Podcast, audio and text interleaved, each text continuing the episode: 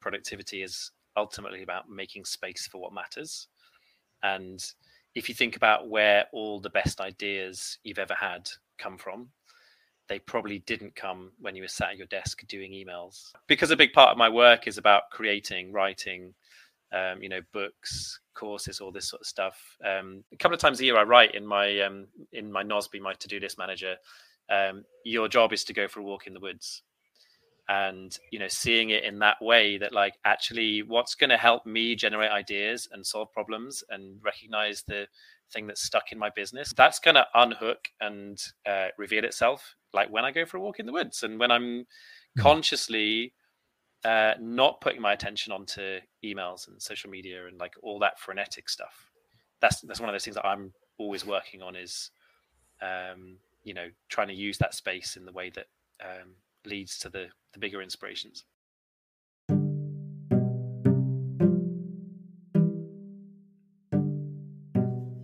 Welcome to the Happy Entrepreneur Podcast. This is a podcast for people who look at business differently. It's for founders, freelancers, change makers, and freedom seekers who want to make money, do good, and be happy. We choose the path of the happy entrepreneur not to get rich, but to express ourselves and serve others in the most authentic way we can. Many of us couldn't find our role by working for others, and so we chose to work for ourselves. We took the more uncertain path not because we wanted to, but because we needed to. We value learning, play, and friendship and we have a need to make a meaningful impact in the world. By following the path of the happy entrepreneur, we learn as much about ourselves as we do about business. On this podcast, I have conversations with other happy entrepreneurs from different walks of life, industries, and countries. We talk about the journey and about what we learned about ourselves along the way. For us, entrepreneurship isn't just a way to make money, but a journey of self discovery and growth. If you're on the same path and are looking for inspiration and connection, then this podcast is for you.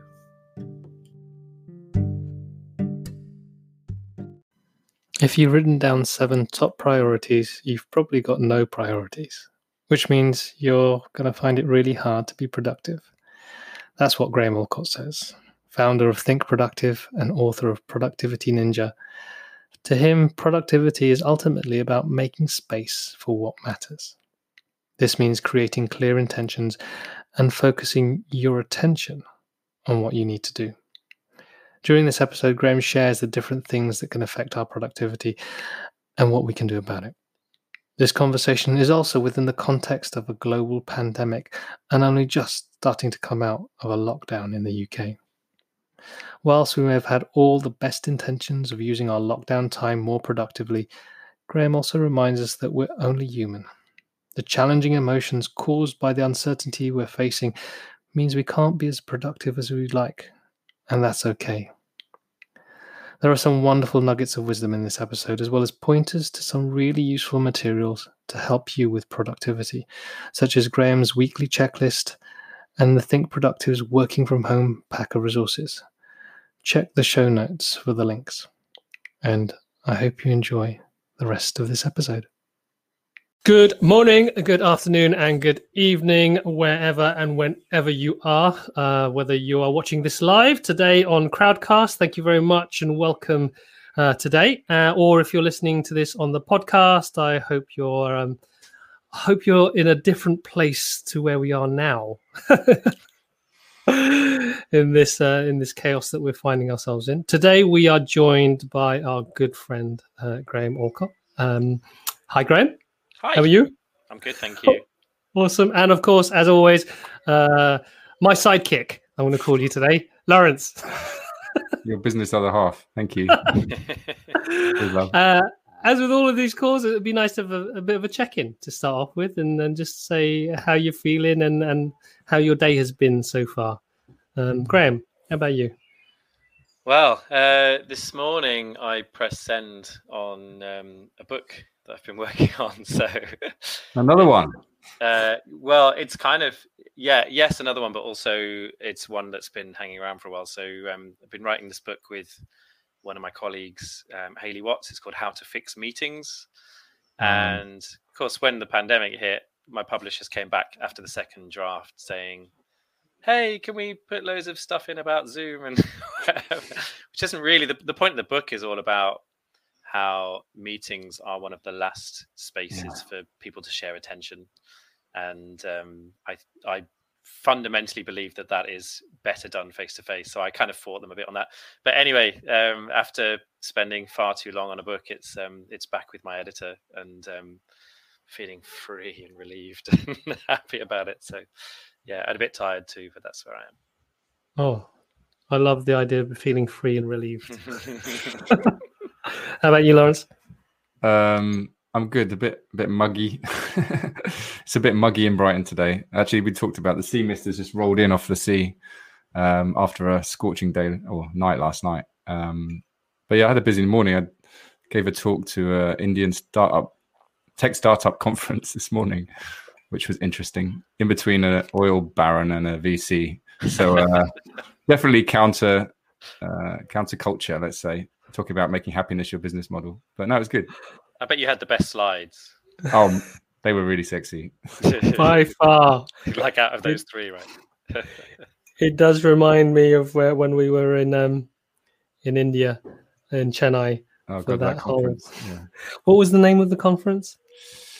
It was uh, CII, who were like the main, I don't know, like chambers of commerce of India, but like huge, big, you know, everything from big business to small business, a network and it was their annual conference in Chennai. A friend of ours invited us along, and I think that's just f- fair to say, like, put us in it by giving us an hour to fill with like 500 suited businessmen at sort of uh, wedding tables, and we were the least smart people there by a mile.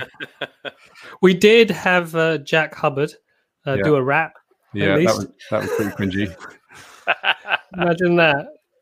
500 people in suits waiting for someone to give them nuggets of wisdom on how to do startup, and what you get is a rap but that's the way we roll. um, yeah, I, similar to, to you, Lawrence. I am feeling very muggy. Uh, the, the, heat is. I'm really not enjoying this heat when it comes to sleeping, As, and especially when you have a like one of those Tempur type uh, mattresses just soaks up the heat. Like I just, I just wanted to have some kind of ice bath going on instead of that, but so they're feeling a little bit tired. Um, it would be lovely to hear how everyone else is feeling. Hmm. So um, please type into the chat whether you're feeling energized, excited, tired, muggy. Um, and also, it'd be uh, if you want to, if you feel like, uh, if you're happy to that, it's a good place to connect with other people who, who, for us, everything that we do is about creating shared spaces ultimately creating safe spaces to to connect with like-minded people. So if you'd like to share maybe your Twitter profile, LinkedIn profile, um, Instagram, but so people can get a feel for who else is watching, um, feel free to do that as well. Um, so yeah, today we're talking about uh, productivity during a pandemic. Um, and ironically, I think I've been feeling the least productive over the past three months than I ever have been. Um, so, uh, so yeah, how has your experience been, Graham, over the past three months? You, have just written a book, so on one hand, I hate you for being so productive, but has how have your productivity levels been like? I think, I mean, here's, I think maybe the good news is that even even the productivity ninja has struggled um, during the pandemic. So, like, I write books about this stuff, right? Um, and actually, um, I think it's been really up and down. And I think um, what I've noticed a lot is people, you know, people sort of who follow me on Instagram and LinkedIn and places, uh, talking quite a lot about the guilt that they feel about not being productive at certain points or feeling fearful about whether they're working on the right things. Um, and I think so much about productivity always comes down to fear and guilt. Um, they're very uh, pervasive, um, you know, lizard brain emotions um, that we that we feel quite a lot. So, you know, for me, it's it's definitely been very up and down, um, like it has for lots of people. Um, I was just thinking about this before. It's no coincidence that I've really felt the last two weeks have been my most productive for a good while. And they've coincided with, I think just a general sense, rightly or wrongly, politically, leave that to one side, in the country that kind of we're easing out of lockdown. That sense seems to be there. Um, and also, it's coincided with the two weeks where my little boy is at school basically full time, right?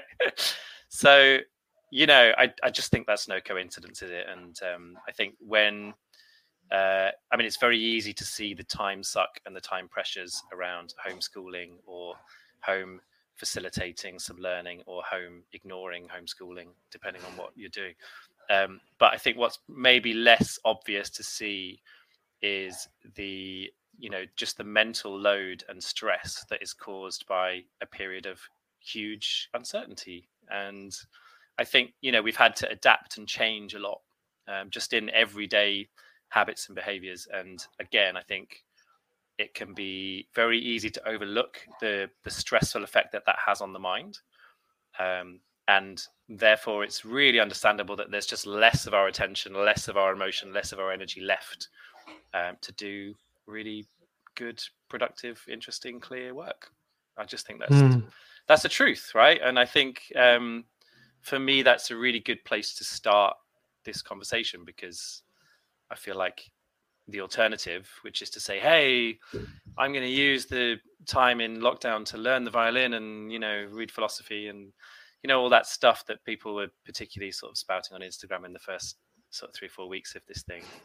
Um, I think again gets us back into um, to guilt and hmm. um, mm. feelings of ina- inadequacy very quickly. Mm. Yeah, there's a I, the, the thing that resonated a lot for me. There's this um, that feeling of uncertainty, um, and so you suddenly everything stopped, and so there's this oh well maybe we don't need to do anything. But then if you couple that with uncertainty, all that nothingness just gets filled in with fear. It's like oh shit, what's going to happen next?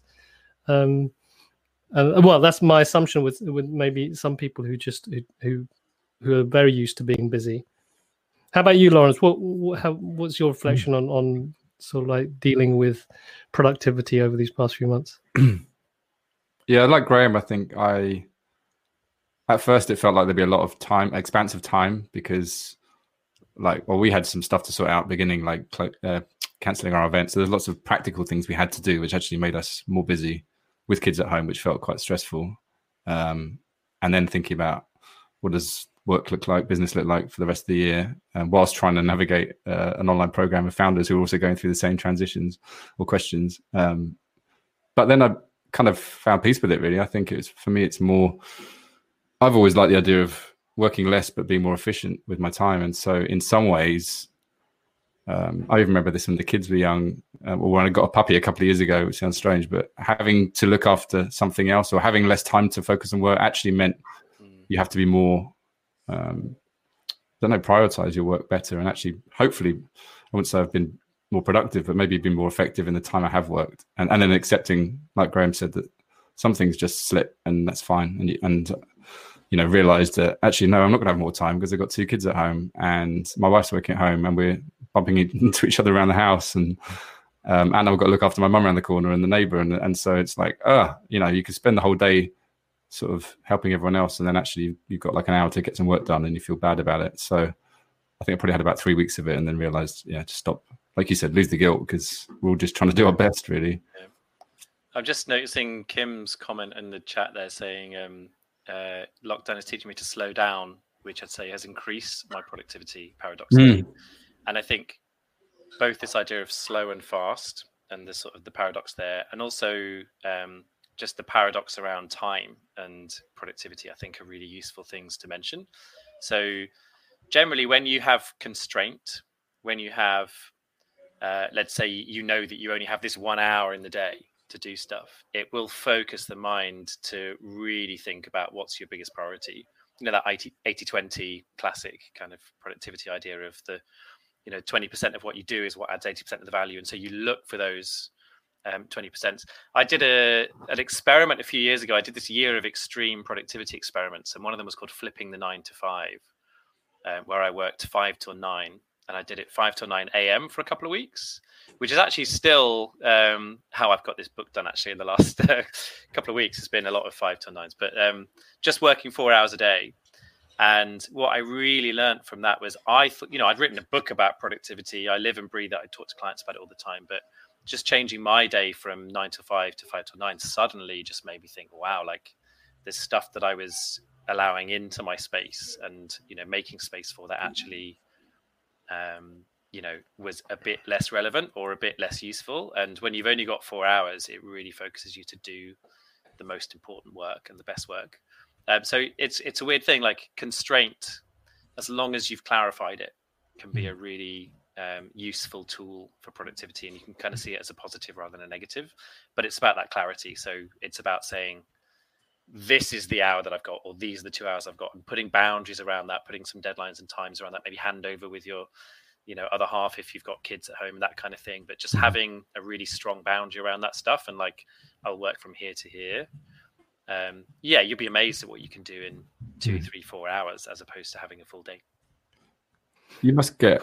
Uh, sorry, just quickly as you were th- talking, when someone says productivity, you must get this all the time. That in my head, there's an impression that I haven't been productive because I haven't put the hours in, like you said. Versus, if I look back at the last few months, I actually think, in terms of the outcome of the work we've done, has actually been very effective, but maybe not been hugely productive in terms of it's not been as many hours put into it, like you said. So do you get that the whole idea of the the language around it being difficult for some people? Yeah, I think so. I think often internally within Think Productive, so we, are going into companies and, and selling workshops on on productivity, getting your inbox to zero, fixing your meetings, um, how to be a productivity ninja, this kind of stuff. And often the conversation that we're having with the person who books us is about productivity and that being linked to better returns, better profit, like outcomes for the business. And then the conversation we have in the room when we're running workshops is much more around um, managing your stress, working smarter, not harder, you know, getting a better balance with the work that you do. So it's kind of like this double-edged sword thing where actually when you when you give people that autonomy and ability to to really look after their own minds and to to make their own uh, constraints, make their own rules, make their own schedules, all that sort of stuff, um, you tend to just find better outcomes. But of course, what's what that's kicking back against often, particularly in bigger companies, is just this whole presenteeism thing. You know, like you're seen as being successful and efficient if you're sat at your desk. And the ones who get noticed are the ones who send the email at eight o'clock at night saying, "Hey, who wants to get pizza, guys?" You know, and all that sort of stuff. Um, and it's just nonsense. You know, I hmm. think um, there's a lot of talk about um, hustle and sort of hustle culture. The whole Gary Vee um, sort of cult is built around this idea of work your face off, work 100 hours a day, and all that sort of stuff. And you know, actually, it's a really suboptimal way to work. Like you look at the science of it, and the law of diminishing returns kicks in um, pretty quickly. If you're doing a knowledge work job, it's more like 30 hours than 40 hours. So if by sometime on a Thursday morning you're feeling really tired and fried, you're probably done, you know, mentally, emotionally, energetically for the week. And I think, you know, we really need to get back to a conversation around, uh, Lawrence, as you were saying, you know, what's the what's the outcome there? What's the what's the sort of productive thing I want to bring to the world, rather than mm. like, have I, you know, put all of those hours into um, to make something happen? Nice. Mm. The so the things that uh, spring up for me when you're talking there, there's uh, last the last thing you think is real clear intention. What is it I'm trying to create, or what is the purpose of this work that I'm trying to do? Um, and the other aspect there is focus. Um, and I'm I'm curious to hear from people. I'm going to put a question, little poll out to see who's uh who's working from home right now. so uh, answer that. Um, because one of the challenges, whether you're working from home or not, and I think that I see also with a lot of people in our community, uh, entrepreneurs and startups, is distraction and not being able to focus on a specific piece of work because oh there's this other thing and there's this other thing and there's this other thing or oh, am i doing the right thing right now um, so i hear from you this real need to to be present with the work and to focus on it uh, and how that means you become more effective. Is there anything that you've learned around actually then deciding that this is the right thing to be doing right now and to stop yourself drifting off to, oh, but there's that, and there's the social media, and there's the marketing, and there's this? Uh, yeah, loads. so let's think.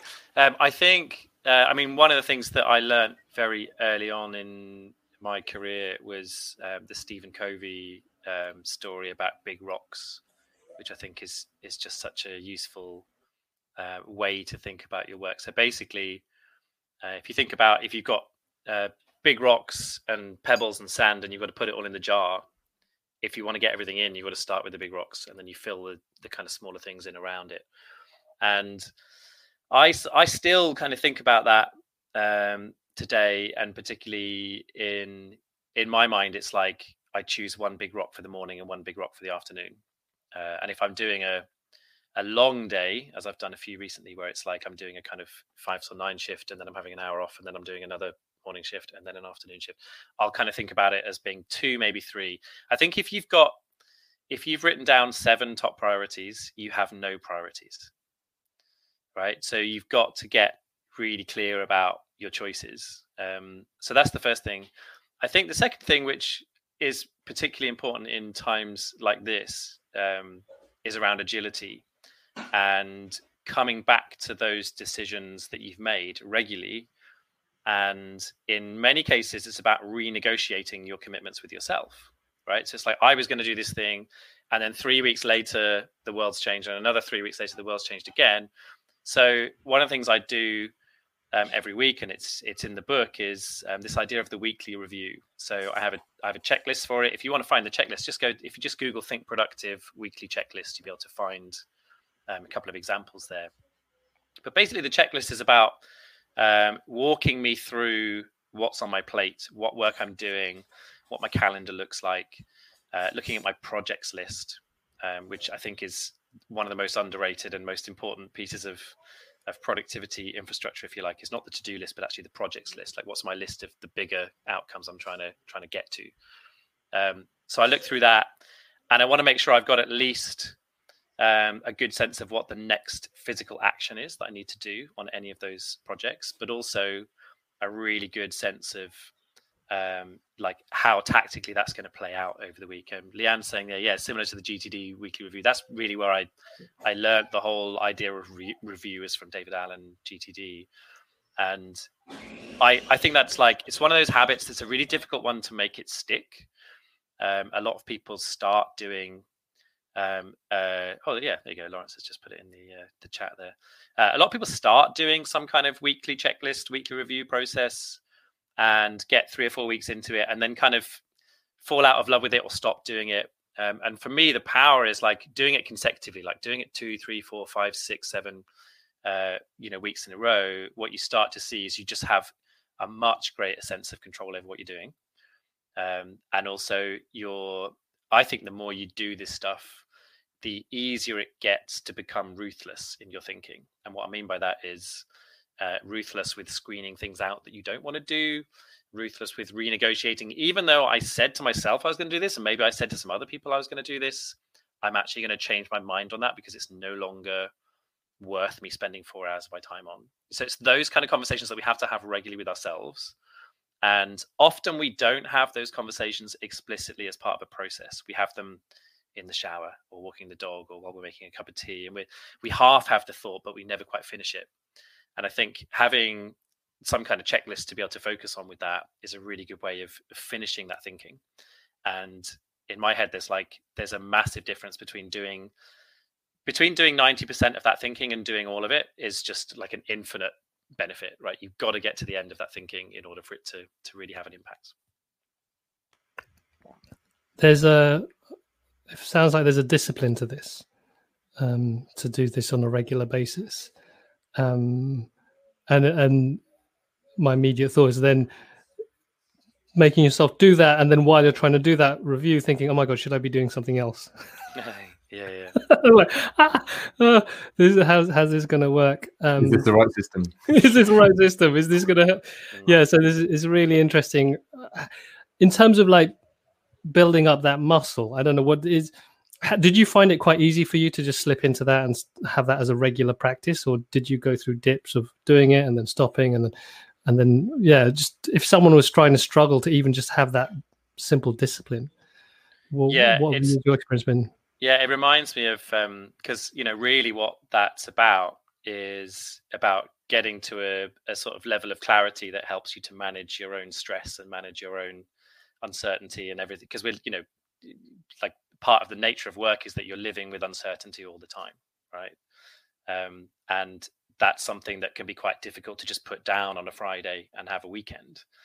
Um, and so being able to live with that uh, sort of constant sense of uncertainty, particularly if you're an entrepreneur as well, right? Where you're you're responsible not just for your uncertainty, but for everybody else's too. Um, what really starts to happen is that once you are doing that regularly and you start to feel a bit more in control of that, and you feel more comfortable with like where you're at with that stuff, it just has such a such an amazing kind of stress relieving benefit. Like it's the time in my week where I feel most empowered, I feel most momentum. Uh, I feel really good about being able to put that down on a Thursday or Friday. My my weeks tend to finish on a Thursday and then picking it back up again on a Monday. And so it's one of those where like slightly paradoxically, the more you do it, the more you understand the benefit of it and the more you prioritize it. Um, but if you think about its kind of stress relieving benefits, then I suppose the way to th- think about it is it's a bit like that Buddhist saying, which is like um, you should meditate for half an hour a day, except when you're busy, then you should meditate for an hour a day. Um, and it's one of those where, yeah, when you've got when you really feel like up against it, and I do this too. Like I have weeks where it's like, okay, I'll just I'll, I'll do the checklist next week. It's fine. Um, and then suddenly three weeks have gone by, and suddenly you start to feel, you know, just the fug uh, comes in, or you just feel really uncertain about about whether you're making the right choices and stuff. And it's like, oh yeah, sure enough, go back to doing that that weekly process, and you just instantly feel better at the end of it. So uh, it's one of those that it's very easy to forget how useful it is. Um, and yeah, a lot of our work is about helping people to um, to make stick some of those really valuable sort of discipline habits. It's um, uh, yeah, if there was a secret sauce or a kind of special potion you could drink that would make you do that stuff all the time, um, a I would love it and I would I would take that pill uh, every day.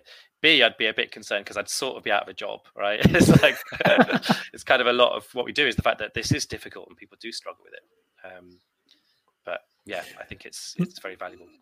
The word habit um, sprang out for me very quickly, and it's that thing of the challenge we always have. Human nature's difficult to cultivate new habits, um, and I'm wondering as as to whether doing it as a group can help because I've always heard that you know when you're doing a new habit, whether it's the gym or anything new, having that doing it as a as a group as a collective where you hold each other yeah. accountable to it, whether that's something that can help. I don't know if that's something that you've seen people try.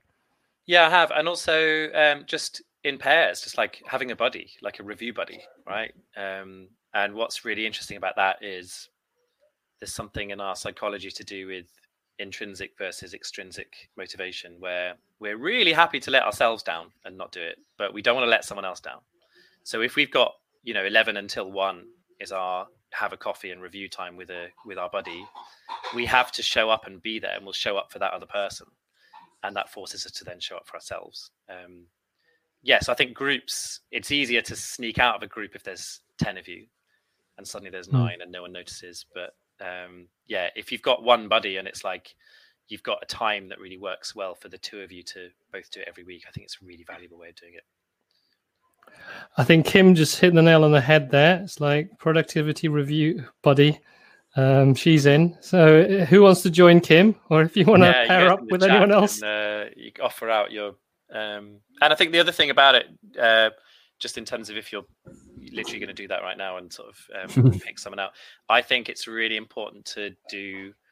Um, I think this is a big issue generally, not just with review, but it's really important to make space for quality thinking. Um, so, in my experience, doing a review first thing on the Monday morning when everyone else is emailing you isn't a great plan.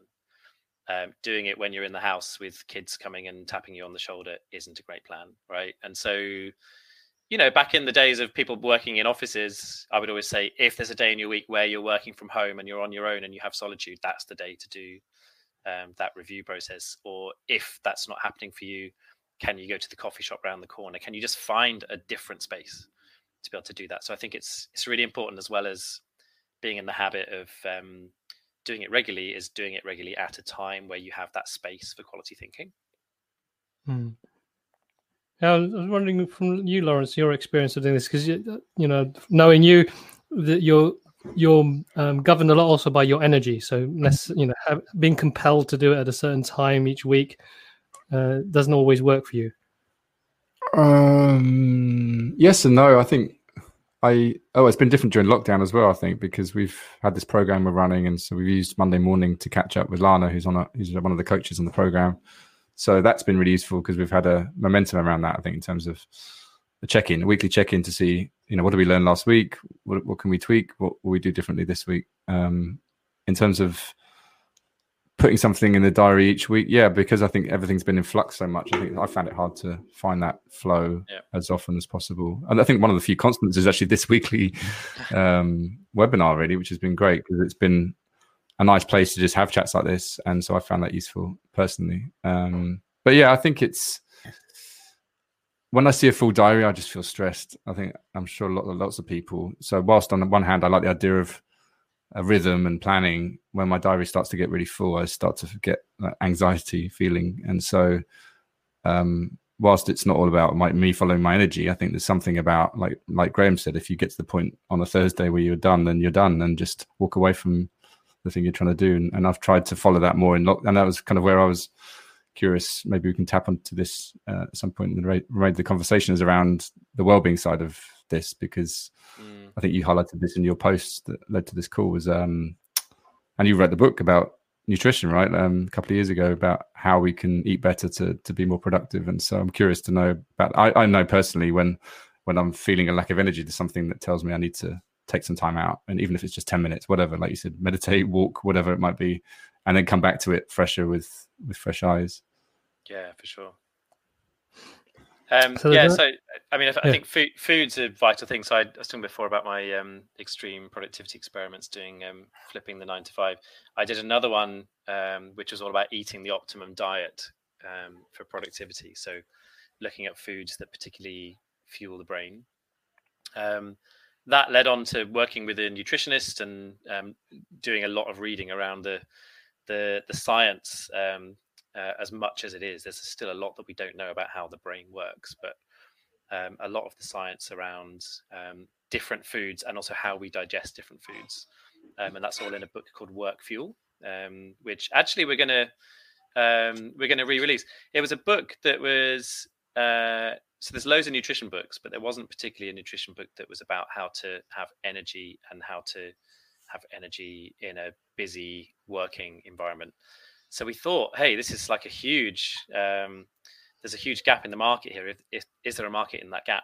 Um, turns out there wasn't really. so we're actually going to release it again as a more general book around having energy um, and with a little bit less of a productivity slant. And so um, I don't know if that's yet up on Amazon, but it's it's due out in January, um, and it's uh, going to be called "How to Have the Energy." As simple as that. Nice. Um, mm. Reminds me of um, still get the work for fuel one. That's still, if you want to get it now, you can get the. Uh, the I was about to say, it reminds me of um, when you came to Altitude, you did a workshop, didn't you, about the the sort of key concepts of the book? And then yes, I, I, think for the yeah. next few weeks afterwards, everyone's sending you pictures of their food.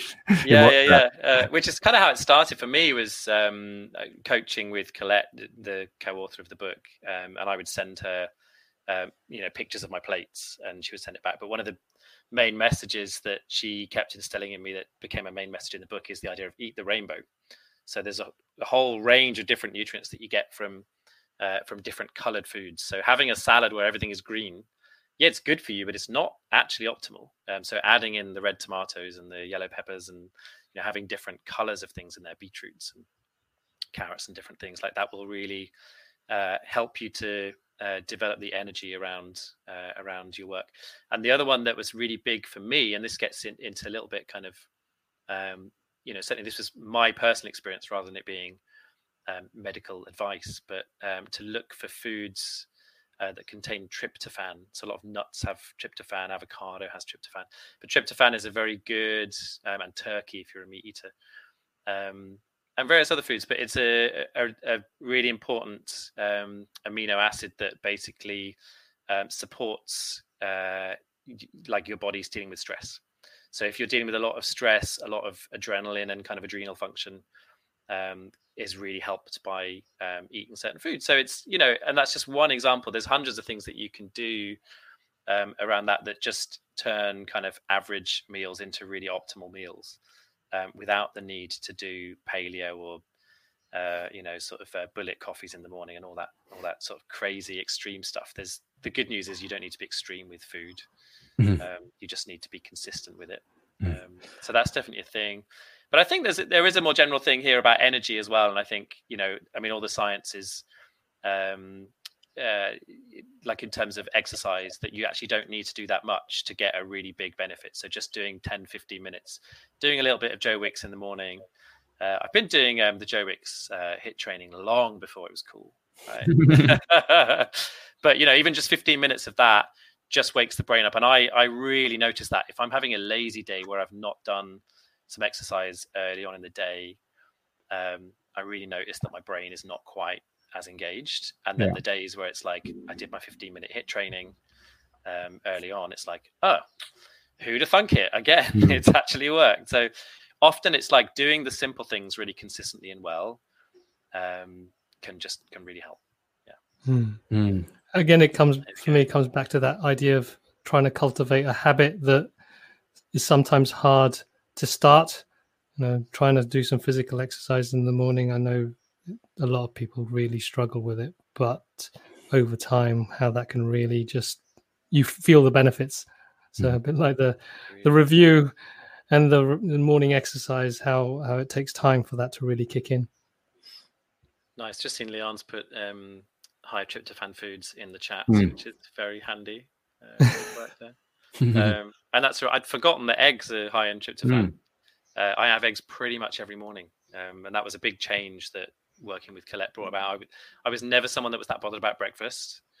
Um, and again, it turns out particularly having protein early in the day mm. um, really helps your metabolism, um, mm. helps you get the best from the other foods that you're putting in. I don't know about you guys, but I think food's been one of the few sort of uh, highlights of lockdown.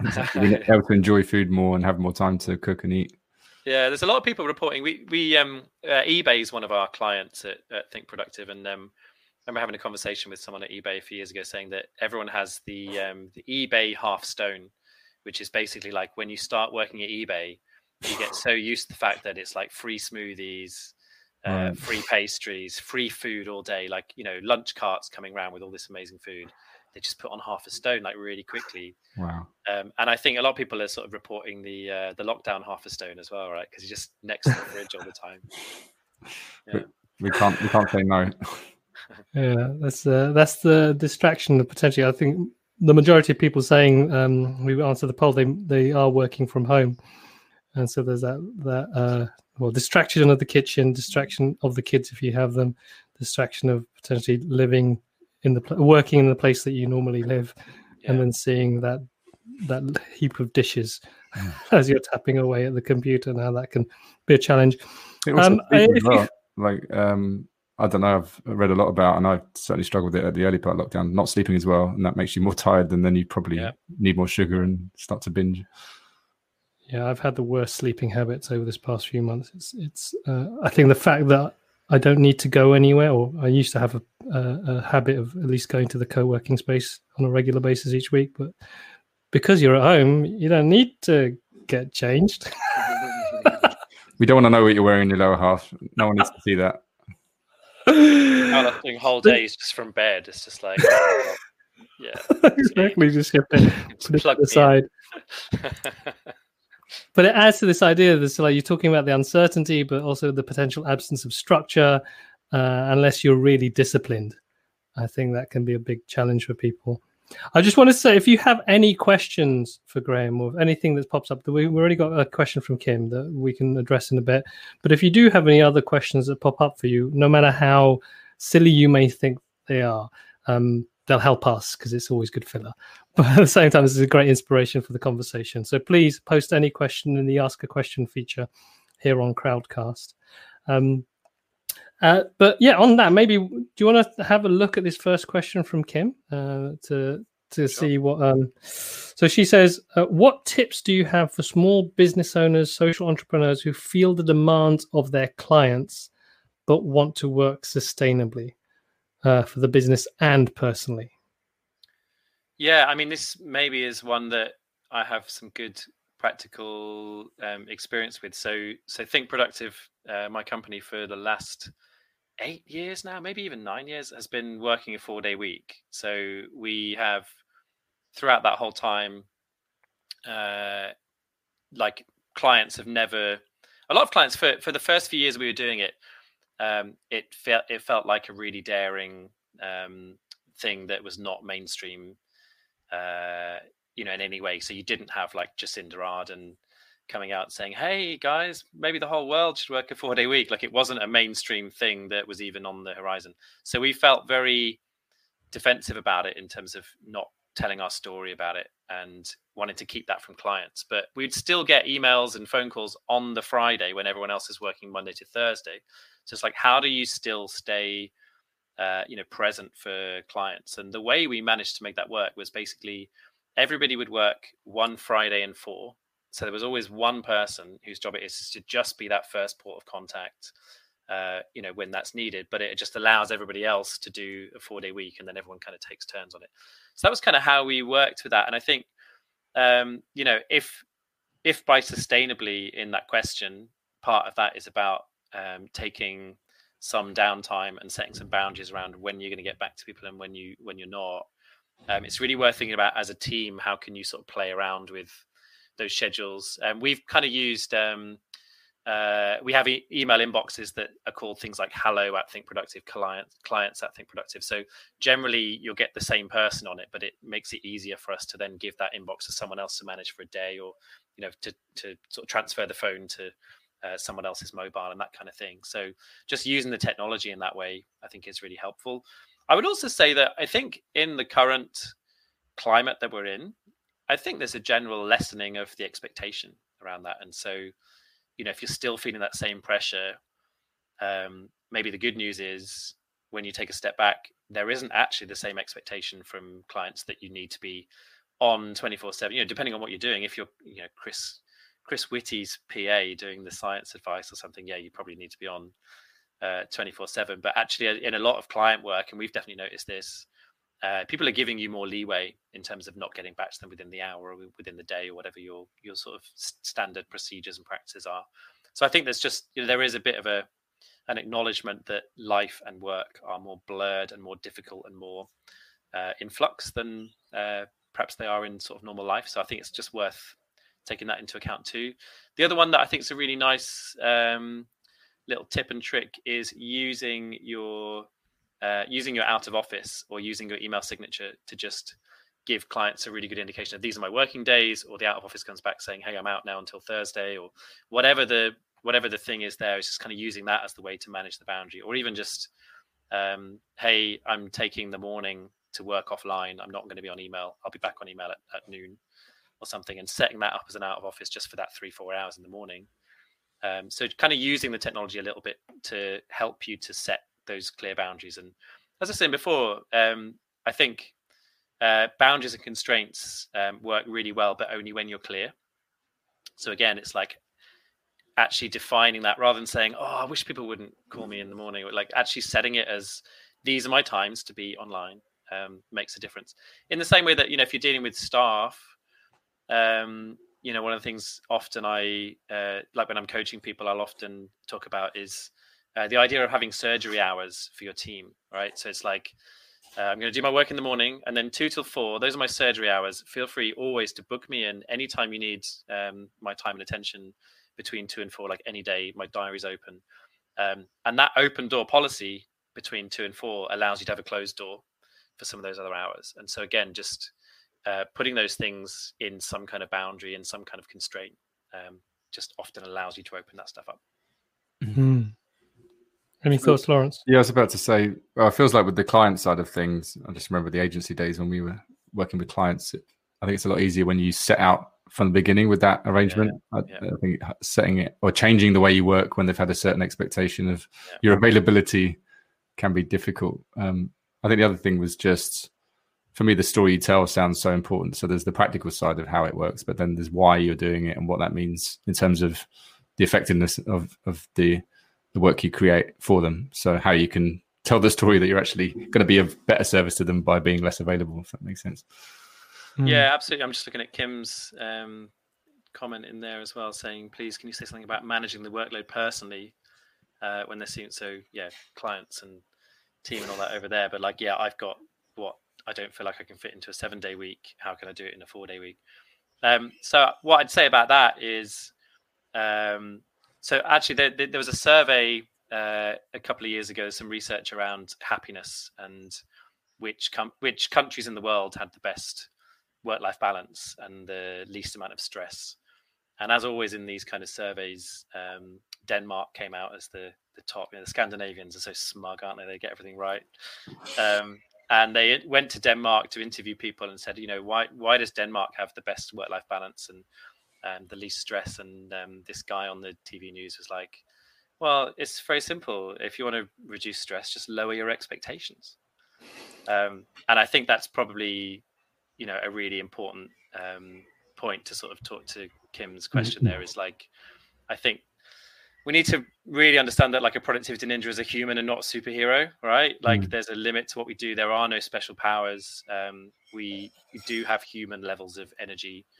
Um, and you know actually the best way to really feed that productivity is to do less not more. So particularly mm. when you feel under pressure um, you know carlos you talked about sleep before but just actually taking that step back and kind of um, you know deliberately having some some days where you're doing a bit less will give you the stamina to over a long period of time do more um, and sort of keep you from burnout. You know the world the world always needs um, what we do um, for the next 20 or 30 years at like 90 95% capacity not mm. the next half a year at 110% capacity and then burnout right? So it's yeah. like all these things are a marathon not a sprint. So i think that's important. And and i think again, you know, coming back to what I was talking about before with um, uh, the idea of the weekly checklist, um, one of the most important things about that for me is that it allows you to go through your projects and your actions and make sure you've got a really nicely de- defined project every time. And then also really clear what are the next physical things i need to do on each of those um, items.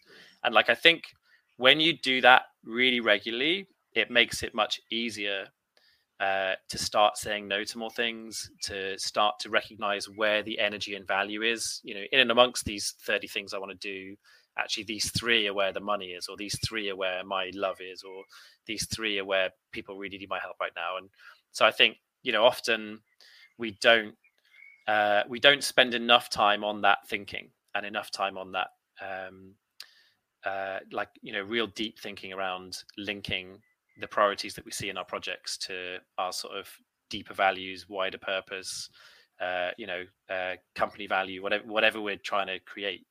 And so I think the more we do that, um, the easier it is to say no to some of those things. A thing that also I think springs up for me a, a deeper level is giving yourself permission to let people down. Um, my take well my experience of this is always wanting to make sure everyone's happy and you you know you do your best work for everyone uh, and how that can really stop you from not doing because you don't want to feel like you're letting people down. So there's and this i think for me is quite a fundamental thing and quite one of the most challenging things uh, i believe is just saying okay i'm going to screw up here or i'm going to miss that email or i'm not going to be able to deliver on that time frame and not because I'm lazy or I'm not um, diligent. It's just I'm going to have to let something go. One plate is just going to have to fall at some point, and yeah. then not beating beating myself up about it. So, and more often than not, it doesn't end up being the disaster I thought it was going to be. Yeah, absolutely. So so fail faster, right? So if there's 50 things, rather than trying to think that you're going to get to 50 things, recognize which are the two or three that you need to drop, or the five or ten that you need to drop um, and get comfortable with that. I think a big part of if you're going to manage your attention um, really ruthlessly, and what is what I mean by that is deliberately being ignorant to certain things, whether that's turning off email, whether it's uh, putting phone blockers on your phone. I use a thing on my phone called Quality Time, which is an app on hmm. Android. Um, there's uh, similar ones for iPhone, like Freedom, uh, Off Time, and what those uh, apps will do is block certain parts of your phone. So it blocks for me Instagram, Twitter, Google Chrome, all that stuff is blocked for certain times of the day. What that means is I am going to miss some at replies on Twitter or some messages on LinkedIn or I'm going to miss a load of stuff where people are like, you know, maybe people really want a response in the next hour. Like I didn't look at LinkedIn over the last hour before this call, and I put a thing out there saying, uh, "Hey, I'm doing this crowdcast thing with Happy Startups. Like, get involved." If anyone replied saying, "Oh, where's the link?" I didn't see that. Um, so there'll be small things where we need to. Uh, we'll be having words about that, Graham. I did actually about an hour before I sent the link to someone, but then I turn it off, right? And it's the same with email. And there was actually this week is a really interesting uh, thing with that where I uh, I've basically kept my inbox at zero all week, but my action folder, the things I still need to get back to people on, has been slowly creeping up as I've been doing this book. Um, and I've deliberately just spent as little time on email this week as I can possibly get away with because my brain and my attention needs to be on a book. And um, I don't know, those of you in the in the chat and on the call who've, who've written books, you'll know that like a book is one of the very few things where you can't really put it all down on paper like a to-do list. Like you have to sort of carry it in your head in a weird way. And it just means that your head just has no space for anything else. And so I think that's really true of like anything of like real value in the world. You've got to have a deep level of attention to it. You know, Cal Newport uses this phrase, the deep work. Um, and you've got to really um, screen out a lot of that noise and stuff. And so you know the art of letting small bad things happen i think is a really important part of productivity and the art of failing faster um, is a really imp- important part of it hmm. and um, uh, i think tim ferriss calls it um, uh, having a low information diet mm-hmm. and selective ignorance you know i think these are really important um, phrases as we think about how we manage mm. our attention because it's our attention that really counts not our time right it's how we manage our attention that matters i like the idea of uh, make time book they talk about infinity pool apps the idea of these mm. apps are mm. just like you know always on and there's always more data and information to swallow yeah. Um, I, uh, there's that i think the thing there's two things that um, come to mind is there's the attention so have that focused attention to do the thing that you're doing at the moment uh, and then the intention that these are the important things and when you're talking about the rocks yeah. in that jar. These and so everything else, even if it is important to someone else, unfortunately, is not part of my intention. And so I, I being able to then drop those things and not put them in the jar because they're not within the the direction I want to go. And I feel that's another fundamental thing I feel, particularly with the people we work with, is with less intention, you have less attention because you're not sure what to say no to anymore because you're so you want to fit everything in. So difficult one to, yeah. to deal with, but I think a fundamental one. I think it's almost like um, a taboo. Like it's a bit, um, it's almost it's put on the same level as hypocrisy, right? Hmm. um, like hypocrisy is often the worst thing someone in public life can be, or a politician can be, or a manager can be, right? Um, but right up there with hypocrisy is the idea that I said I was going to do this, and now I'm no longer going to do this. Um, and I think if you've got a good reason why the world has changed, my priorities have changed, my my intention is not that. Um, I think we need to get much more comfortable with that idea um, and do that on a much more regular basis. And um, uh, in fact, I know you guys from uh, a few years ago when you had your shared space and you just decided we're no longer going to have this co-working space like that was our thing before we really mm. believed in it and now we no longer believe in it like i mm. think we need to get much um, more comfortable with the idea of saying no to things that we previously had said yes to yeah well links to a previous conversation about closing well with tom mm. nixon mm. and how uh, yeah when something has no more creative energy yeah I really loved that conversation with tom Okay, I have another question here uh, from Alex. Um, would you have any advice about how to remain productive when your workload is quieter than usual? During the pandemic, my usual work has definitely slowed down, and I found it difficult to remain productive. Um, well, that sounds like great news, doesn't it? like means it's uh, probably an easier game to win. Um, so you can look at it on that surface level. But I think, in all seriousness, I think um, you know, for for a lot of people, um, they've they've gone through the opposite of that, right? Where it's like my workload is just now, uh, you know, it's trebled, and I've got kids at home to teach and all this kind of stuff. Um, and actually, I think it's just as much of a problem if suddenly it feels like there's just much less work to do. Like, how do I, how do I, you know, keep myself um, in a good momentum and a good rhythm and all that sort of stuff. Um, so there's Parkinson's law, which says work expands to fill the time available. Um, and I would suggest that if your workload's gone down, you need to be really mindful of Parkinson's law. Um, I would say that with that, there are kind of two options. One is you fill more of that, you know, you keep trying to work at the same kind of momentum, and then you have two choices. You either fill more of that space with leisure uh, sitting in the park, uh, you know, social distancing, seeing friends or whatever. Um, or you ask yourself a different question, which is like, are there other projects that I can now use to fill that gap? So maybe that's professional development stuff. Um, I know um, training is still permissible to everybody, even if you're on furlough. Um, so, and there's so much of it out there at the moment in terms of free resources and stuff. Um, we've got a few of our own, which I'll, I'll mention in a few minutes. But um, you know, I think just filling that with and maybe with more uh, creative or explorative. Um, explorative is that word? Um, exploration projects, right? Where it's like actually I get to experiment with um, maybe this new product that we might try and create, or at least doing some research around that new product that I was thinking about, or whatever those things are. Um, so, you know, I think there's a sort of sense of hmm um, either being proactive with how do I temporarily kind of fill that uh, gap with more meaningful, useful stuff that I can put out into the world, or you do the opposite, which is to create more of a constraint and say, I'm still going to work at full pelt. I'm just going to do it for a fewer hours and have a better balance temporarily. Um, and I think both are fine. Like, mm.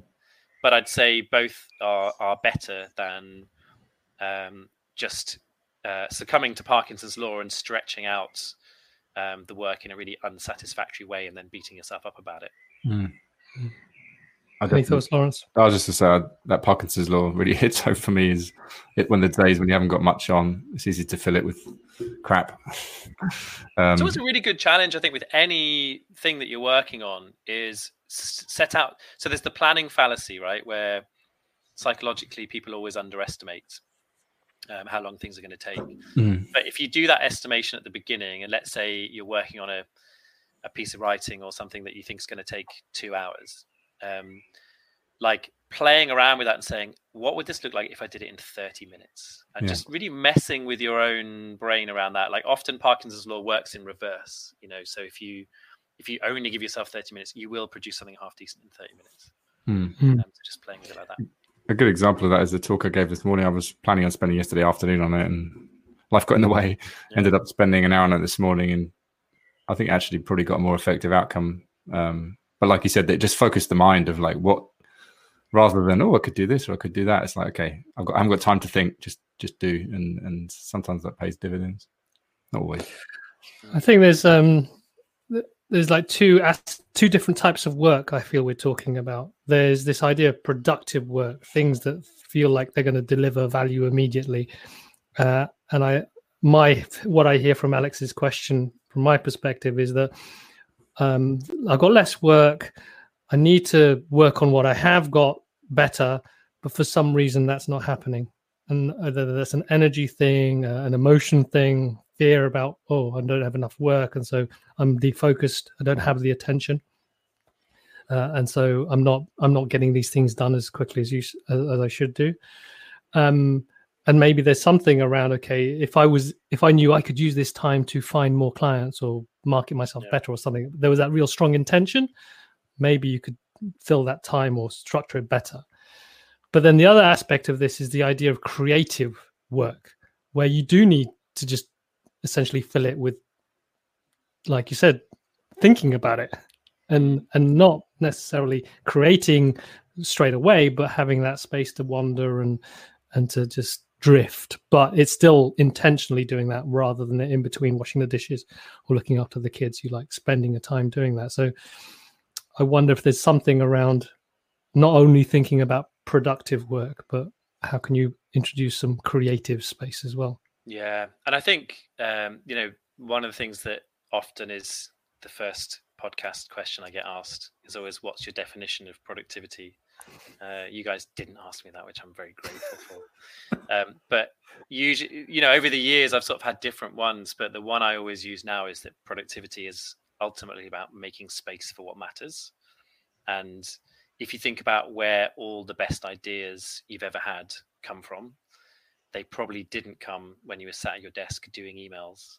Um, they probably came in the shower or when you were walking in the woods or, uh, you know, someplace else. So I think may you know maybe there's something again where and i i certainly feel this a lot is like feeling guilty um, for the idea of once i've created that space actually using it to go for a walk or have some downtime uh, and get inspiration and like because this is going to sound really pretentious now um, but because Fine, a big part, uh, yeah, I'm, I'm in Brighton after all. Uh, because a big part of my work is about creating, writing, um, you know, books, courses, all this sort of stuff. Um, a couple of times a year, I have to remind myself of that, and I'm not very good at um, following it through. But I always write a couple of times a year. I write in my um, in my Nozbe, my to-do list manager. Um, your job is to go for a walk in the woods and you know seeing it in that way that like actually what's going to help me generate ideas and solve problems and recognize the thing that's stuck in my business or whatever those things are you know that's going to unhook and uh, reveal itself like when i go for a walk in the woods and when i'm consciously uh, not putting my attention onto emails and social media and like all that frenetic stuff. Um, and as i say i'm not particularly great at um, once I've created that space, actually using it for those really useful things. But I think it's a really good. That's that's one of those things that I'm always working on is, um, you know, trying to use that space in the way that um, leads to the the bigger inspirations. One thing that springs to mind about if you do have that space and and you want to fill it, uh, one of the things that I've experienced through the work that we're doing is connecting with others. If you can get a chance to just have a conversation or be part of a group, and just even that talking around ideas or or even challenges like this, having a space like this where you think I'm struggling with this or this is a bit difficult, then we can all get too busy, particularly now in lockdown, in our own little bubbles trying to make things happen on our own and forgetting that just reaching out having a conversation between one or two other people we found that over and over again how that just shifts the energy and you just see things you didn't see before. Yeah, so and that's productive and that can help. Sure. cool. Uh, we have another couple of questions before we kick off and uh, finish off. We've got um leanne here. She says uh, clearly, most companies will now let their teams have the choice to continue working from home, probably as part of a hybrid mix with the office and third spaces. Are you seeing an uplift in employers wanting to train their teams in productivity as being remote? Uh, mean as being remote means more trust is needed, and the focus should be less on hours worked and more on outcomes delivered. Is is there a shift to come? I think the shift's happening.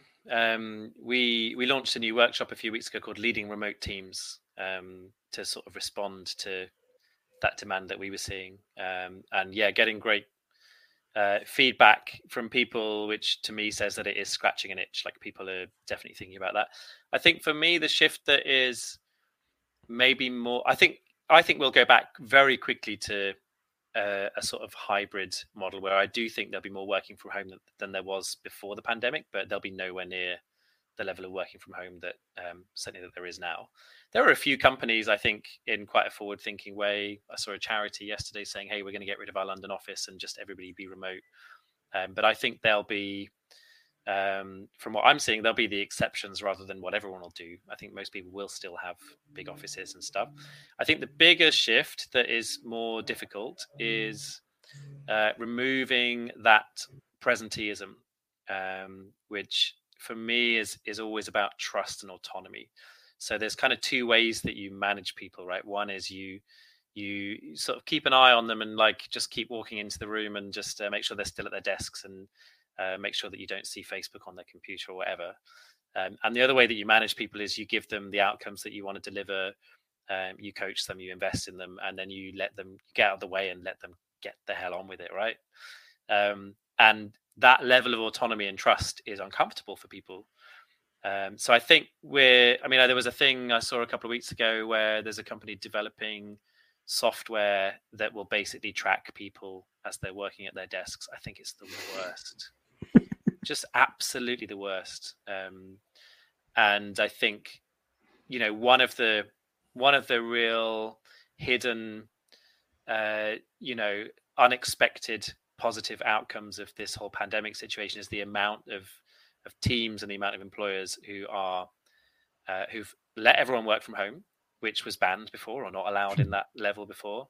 And it turns out that they've got on with it and done their work. Like if you trust people, um, you know, then actually um, generally people are good and generally people mm. will be motivated and, and do good work. And so I think, you know, for me, um, I think there is still there's a big shift in a lot of people's minds around that that whole kind of uh, but have they done their hours? You know, all that sort of um, like monitoring of, of people mm. and sort of counting of hours, especially when at the other extreme you've got, you know, people working in Amazon warehouses wearing nappies because they're not they're not allowed to clock the three minutes it would take to go to the toilet and stuff. You know, it's um that stuff is still serious and real mm. and exists. Um, mm. And yeah, I I just think that will be the the ultimate test is if we can kind of really as a society start mm. to um, trust people to do work in a much more autonomous way. Hmm. Um, and yeah, I mean that's how we've run Think Productive for years. You know, people sort of working in different parts of the country, home offices. We have had a central space, but we've had a lot of people remote. I even when we had a central space was in the office like you know a day a month, if that. Um, and yeah, I think it'll be interesting to see how how that plays out over the next few months. Reminds me of years ago. The, um, when lastminute.com came out, the travel company online, I think they were the first online travel company, and they used to have a button for the boss is coming, and it would bring up like a spreadsheet or a kind of pie chart to make it look like you're busy. Yeah. You can't yeah. be booking holidays at work. That's just outrageous. Uh, I think Leanne mentions then it's, it, she says it's all about all, all about culture in a way, uh, yeah. and I and leadership I, and leadership. Well, I, I wanted to acknowledge, like you know, I rem- when we were running an agency, um, we wanted to give people as much freedom as possible and autonomy to, to get their work done. Uh, just wanted to acknowledge it isn't as simple as well because there's that pressure as a founder, as a leader. You've got uh, revenue to generate, you've got this cash flow you're trying to manage. And so there's this real tension yeah. where you think, are they doing the work they need to do? Because we need to get that money in. Because if yeah. we don't get that money in, so uh, it really that's why when Leanne said it's, it's about culture, it really is about the ethos you're creating. And as a founder, as a leader, where your attention is and and where that that fear is. And and so yeah i totally feel i believe i would have loved i love the idea of giving people much more autonomy and freedom to do that. Um but there's the acknowledging also the the pressures of work i can understand why that can be difficult for some yeah. people so you know yeah. one of the things we say on that leading remote teams workshop is that basically culture uh, comes from physical spaces um, but it also comes from leadership. And so, how you set the, the the culture in terms of the team dynamic, the culture in terms of how often you meet, how you meet, um, you know what uh, numbers you're you know particularly keeping an eye on and trying to grip, you know all those kind of really key elements of running a team. Um, you can do that without physical space, but but they do need to be there, right? And also, like mm. digital spaces can be really um, useful for setting culture. You know, Think Productive uses Slack, um, and just those little um, uh, little you know celebratory emojis and smiley faces and hearts and stuff like can actually really add a very rich layer of sort of human interaction to culture, even when people are not even seeing each other face to face. I'm gonna see. Let's, I'm gonna go to uh, questions and answers box zero and have the last question to answer here. Uh, we it's from Laura, and she asks, "How can you build up or boost your attention span? I feel like mine declined a great deal over lockdown because I've been split screening too much. So, maybe some quick tips on that before we go." Yeah, so there's there's two things about that. One is um, the the natural energy that you have in the brain. So we talked before about food, exercise, fresh air, sleep. Um, trying not to have alcohol the night before, that sort of stuff. um, you'll just generally have more energy. I'm a big fan. I love a evening beer, so I'm a big fan of um, the BrewDog uh, Nanny State beer and stuff like that. So I can have my my beer ritual, but it's like naught percent. Um, so I still sleep because you basically you sleep much worse if you if you have alcohol. Um, that said, you know there are days there are days where the beer is okay, but um, yeah. So so one is about just the general energy that you um, allow your brain to uh, be creating by via food and exercise and everything else. On the other side of it, it's then what do you put that attention to and what do you screen out of that? And so I think things like phone blocker apps, um, the idea of monotasking rather than multitasking. So taking all the bits of paper that relate to something else off your desk, closing all the windows that you're not working on. Um, you know, really, a lot of you, if you're feeling like you can't focus, um, look at how many 50 things you have surrounding you that are not related to the thing you're working on. Um, get rid of 49 of them. Uh, you might find that you can focus a lot more, right? So often this is um, environmental and and it's about the psyche of how we approach attention management rather than necessarily about oh my brain just isn't working. Like usually there's there's stuff that you can do that will really help. Hmm. on top of that for me uh, i found really really useful just being very uh, just time boxing. I know there's the pomodoro technique but i've one of the things that always gets me with my attention is like I've got to do this thing and do that thing, and if I spend too much thing on time on this thing, I won't get those other things done. So if I can say, all right, I'm going to do just this for 25 minutes, yeah. and I know that's all I'm going to do, and I will have time for other stuff inevitably what happens at the end of 25 minutes i want to do some more and some more and I, I get into that zone but it's that initial bit of again lot, not enough intention or there's too many other things i'm thinking about that stops me narrowing down the focus mm. so i found that really useful all about momentum right like if you yeah. if you just create momentum then momentum feeds itself like i think yeah. uh in terms of like momentum and motivation I, f- I feel like with uh, certainly with my work, I'm either on a spiral up or I'm on a spiral down. Like there's no standing still. um, so if you can push that momentum and just, you know, all those things like tricking yourselves, but tricking yourself by saying, I'm just going to do the first 20 minutes of this really horrible thing. Yeah. Uh, that involves Excel spreadsheets or whatever. And it's like you open Excel and you start, and there's a, such a big setup cost um, in terms of the energy of the brain, in terms of just switching into a different thing. Mm. And then suddenly I'm in Excel and it just suddenly feels way easier than it did 10 minutes ago. And it's like, yeah, give me all the receipts. I'll do all of it, you know? so yeah, mo- momentum is a really important thing. I'm fascinated about. There's, there's loads of great stuff in the deep work book about uh, like creating the environment for you to succeed, isn't there? About uh, getting the right environment. I think they even talked about uh, J.K. Rowling booking the Gleneagles suite to finish her book because she mm. needed somewhere away from a traditional environment. So yeah, we're all bad at managing our own yeah. time and willpower. I think. And it's the idea that if you've paid for the Gleneagles suite, then you better make it exactly. worth your while, right? Like, yeah, cost you that much money. Exactly. There's a thing I saw years ago, which was uh, uh, you set yourself a task and then you have to report back whether you completed it or not. And if you didn't complete it, you've already given your credit card details and it donates money to a I remember that, yeah. That you really hate. so it's like, I didn't do this thing, and now the consequence is Donald Trump's election campaign has received a new donation.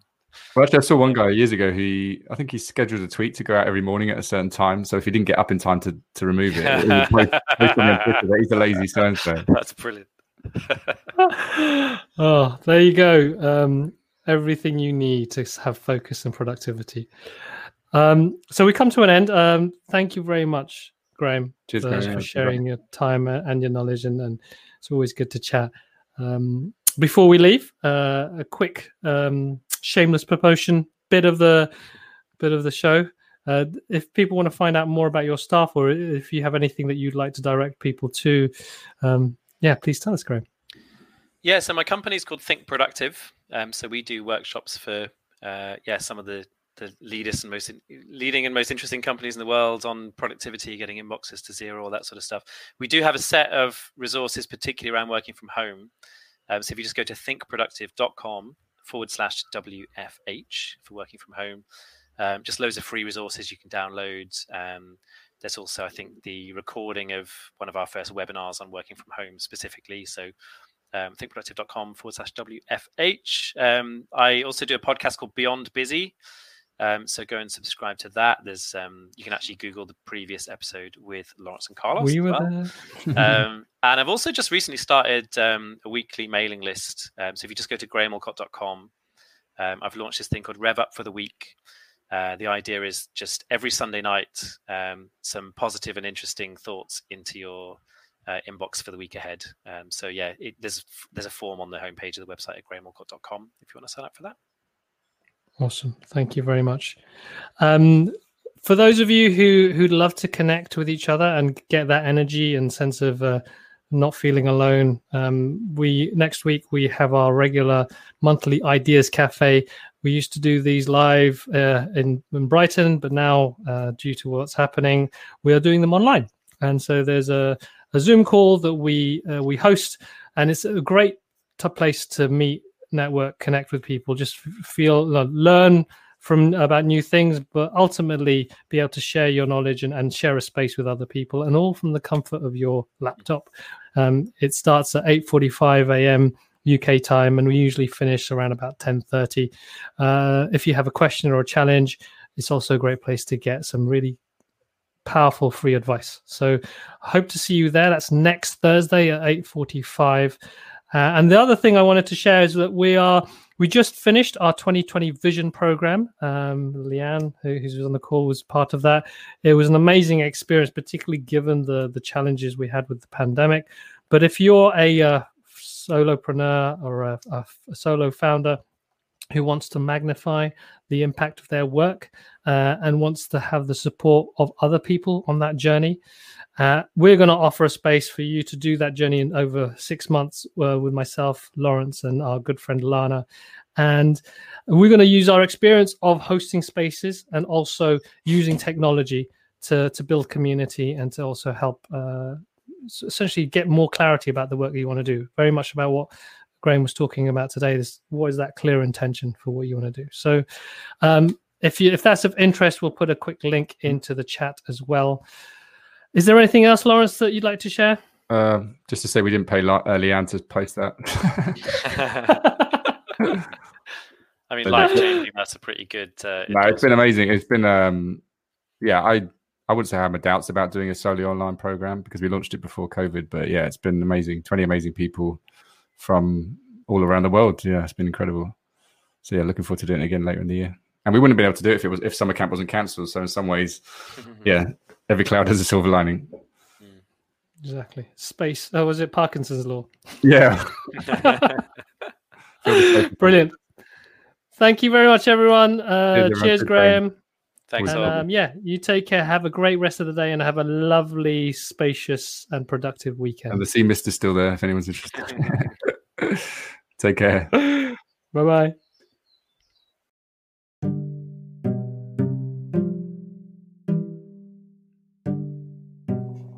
Thank you for listening to the Happy Entrepreneur podcast. If you like what you heard, please subscribe to us on iTunes, Spotify, and SoundCloud. Also, if you'd like to learn more about being a happy entrepreneur and want to connect with more people like you, then go to our website, thehappystartupschool.com, and subscribe to our newsletter. Amongst many other things about business and life, we'll help you answer the following questions How can I serve others by being myself? And how can I discover who I really am by serving others?